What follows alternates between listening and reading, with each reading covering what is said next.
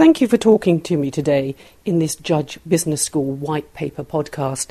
Can you begin by telling me why your research challenges conventional notions on how technological growth has taken off in the USA? I think it challenges these uh, conventional views because it asks some very direct questions about the role that different industries play and the role that different types of firms play and the role that different providers of finance play.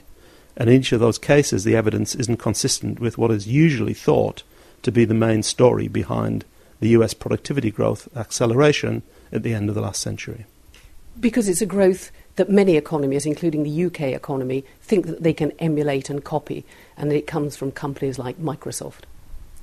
Well, one of the f- main driving forces which affects the countries that other countries look to to derive policies is whether or not the country as a whole is extremely fast growing in terms of productivity and the output of, of the country.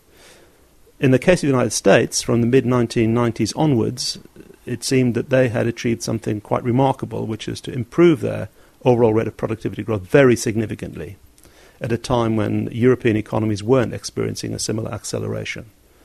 Uh, in those circumstances, it was natural to begin to look at the United States to see what had lain behind the productivity growth. But you're saying it's also the application of technology in the USA, for instance, service sector uh, companies like Walmart, rather than just those which are mainstream technological, perhaps like Microsoft again. Well, that's what emerges when you begin to look at why the productivity growth occurred. Because one way of looking at the United States and its productivity growth performance is to assume that it's based on uh, tremendously dynamic interchange between universities and businesses, in which there has been a huge amount of entrepreneurial spin off based on high technology companies. And that it seems to follow from that that the industries in which those occur are the drivers of productivity growth and productivity growth improvement. That's why it's important to look at actually which sectors did lead the productivity growth, find out if they are high technology based, and then within those industries find out the role that relatively small and relatively large firms played. And you also cite in your paper that you know there are many startups uh, in a year, but, but a lot of startups fail. They don't all succeed, and they're not all related to university spin off companies.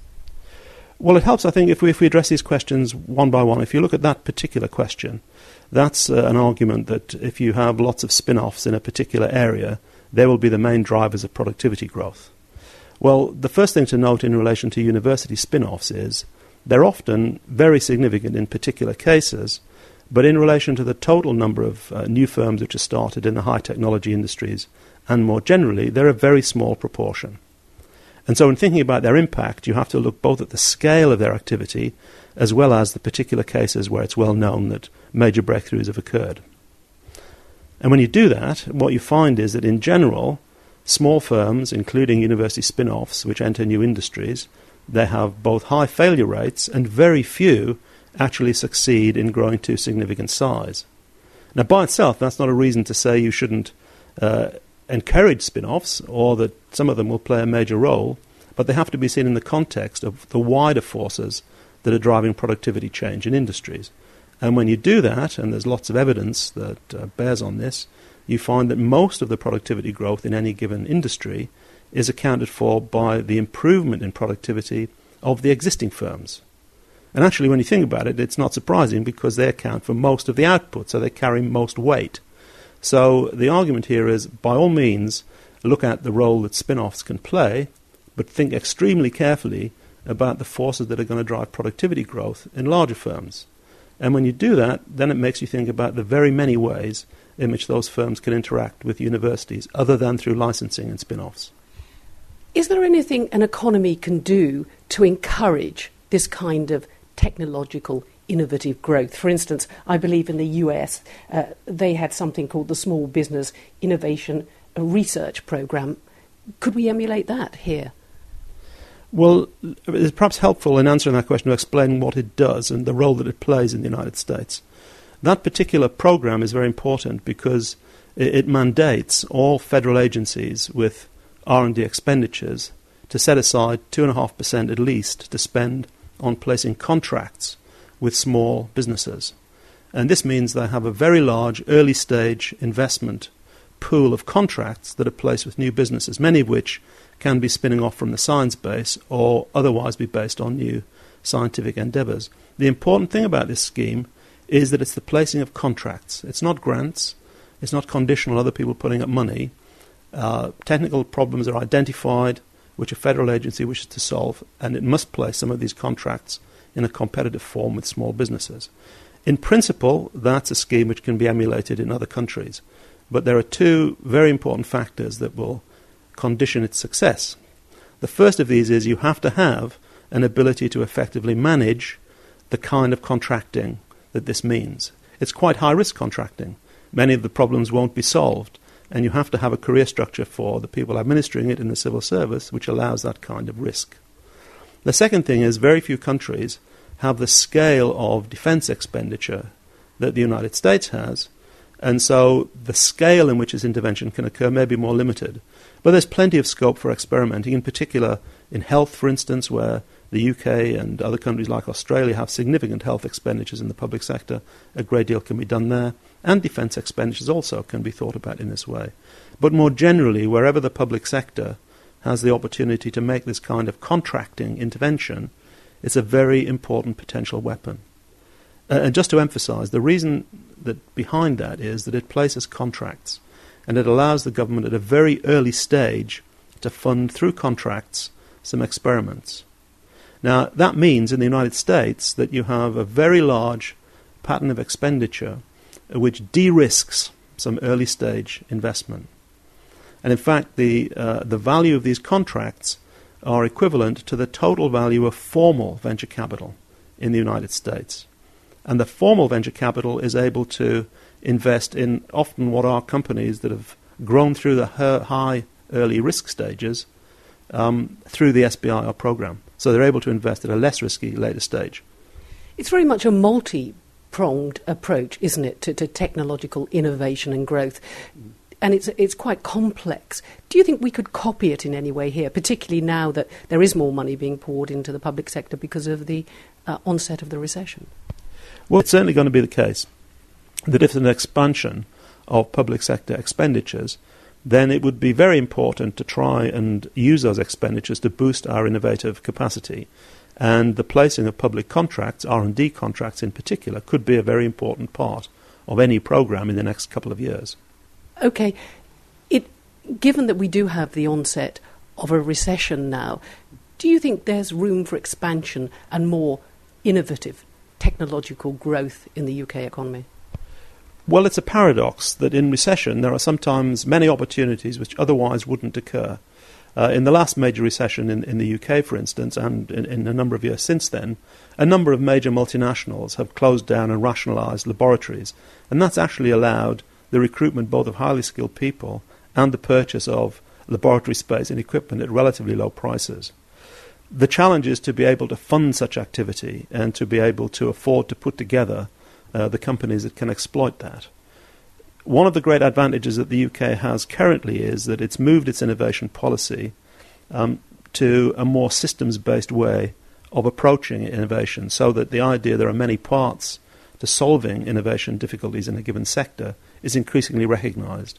Uh, the Technology Strategy Board, for instance, has in principle the ability to pull together sector based policies to promote innovation. So the potential uh, is there, I think. And also in the US economy, too, innovation based growth is going to be a big factor. It's always going to be the case that uh, in an economy as substantial as the United States and as committed to the underlying performance of the economy, that great efforts will be made federally to do whatever's possible to sustain and develop the overall performance of the economy.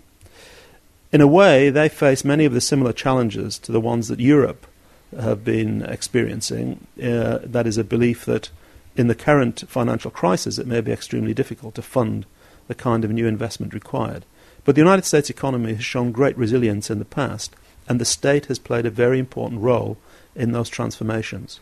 One of the great paradoxes about interpreting the very significantly improved performance of the US economy towards the end of the last century was that it was actually based on trying to model itself on many of the gains that they thought the Japanese and German economies had achieved by making closer links between universities and industry through various kinds of advanced technology program and other business university programs, not necessarily based around spin offs, but around bringing universities and larger businesses closer together.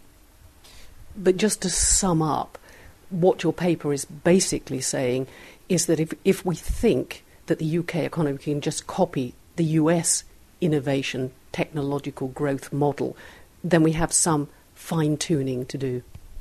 Well, I would say there are two issues here. One is that you have to understand much more clearly what the basis of the US economic recovery after 1995 was. And as I've argued, that's because it was based around the implementation of new technologies in technology using sectors. So the first lesson is look at the ways in which new technologies are diffused.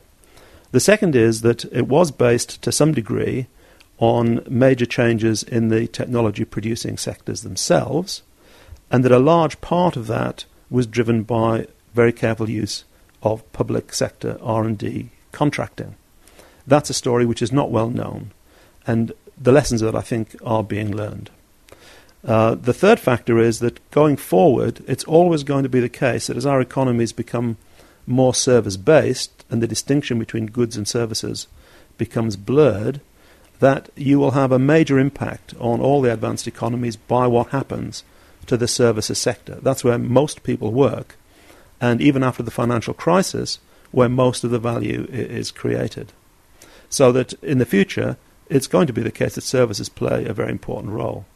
However, many of the services are themselves linked to having a competitive and vibrant manufacturing sector. So, in the case of the United Kingdom, for instance, one of the least remarked on but most important parts of our balance of payments performance in recent years has been the very rapid growth of technology based consultancy of all kinds. Now, the, our ability to maintain this will be linked to the strength of our home market for these services as well as the demand for them overseas. And much of that will be in manufacturing and process change. Are you optimistic then that we can boost in the UK our innovation, our technological growth? It's already substantial uh, with Silicon Valley in Cambridge, but, but are those models relevant to elsewhere? And will it be play a significant part in the British economy in the future? Well, the, the Cambridge Silicon Valley, Silicon Fen model um, will be appropriate in some circumstances and it will not be appropriate in others. What, what's required is a differentiated approach in which the particular needs of particular sectors and types of firms are considered, a differentiated approach. And in that, it's important to recognize the very diverse roles that universities of different kinds can play. So the key is to think about the role that uh, universities can play in different industrial sectors, in relation to different technologies and in relation to different regional settings. And it will differ quite considerably from place to place and sector to sector. That means a rather differentiated approach to innovation policy. Professor Alan Hughes, thank you for talking to us in this Judge Business School White Paper podcast. Well, thank you very much for giving me the opportunity to talk about it. Thank you.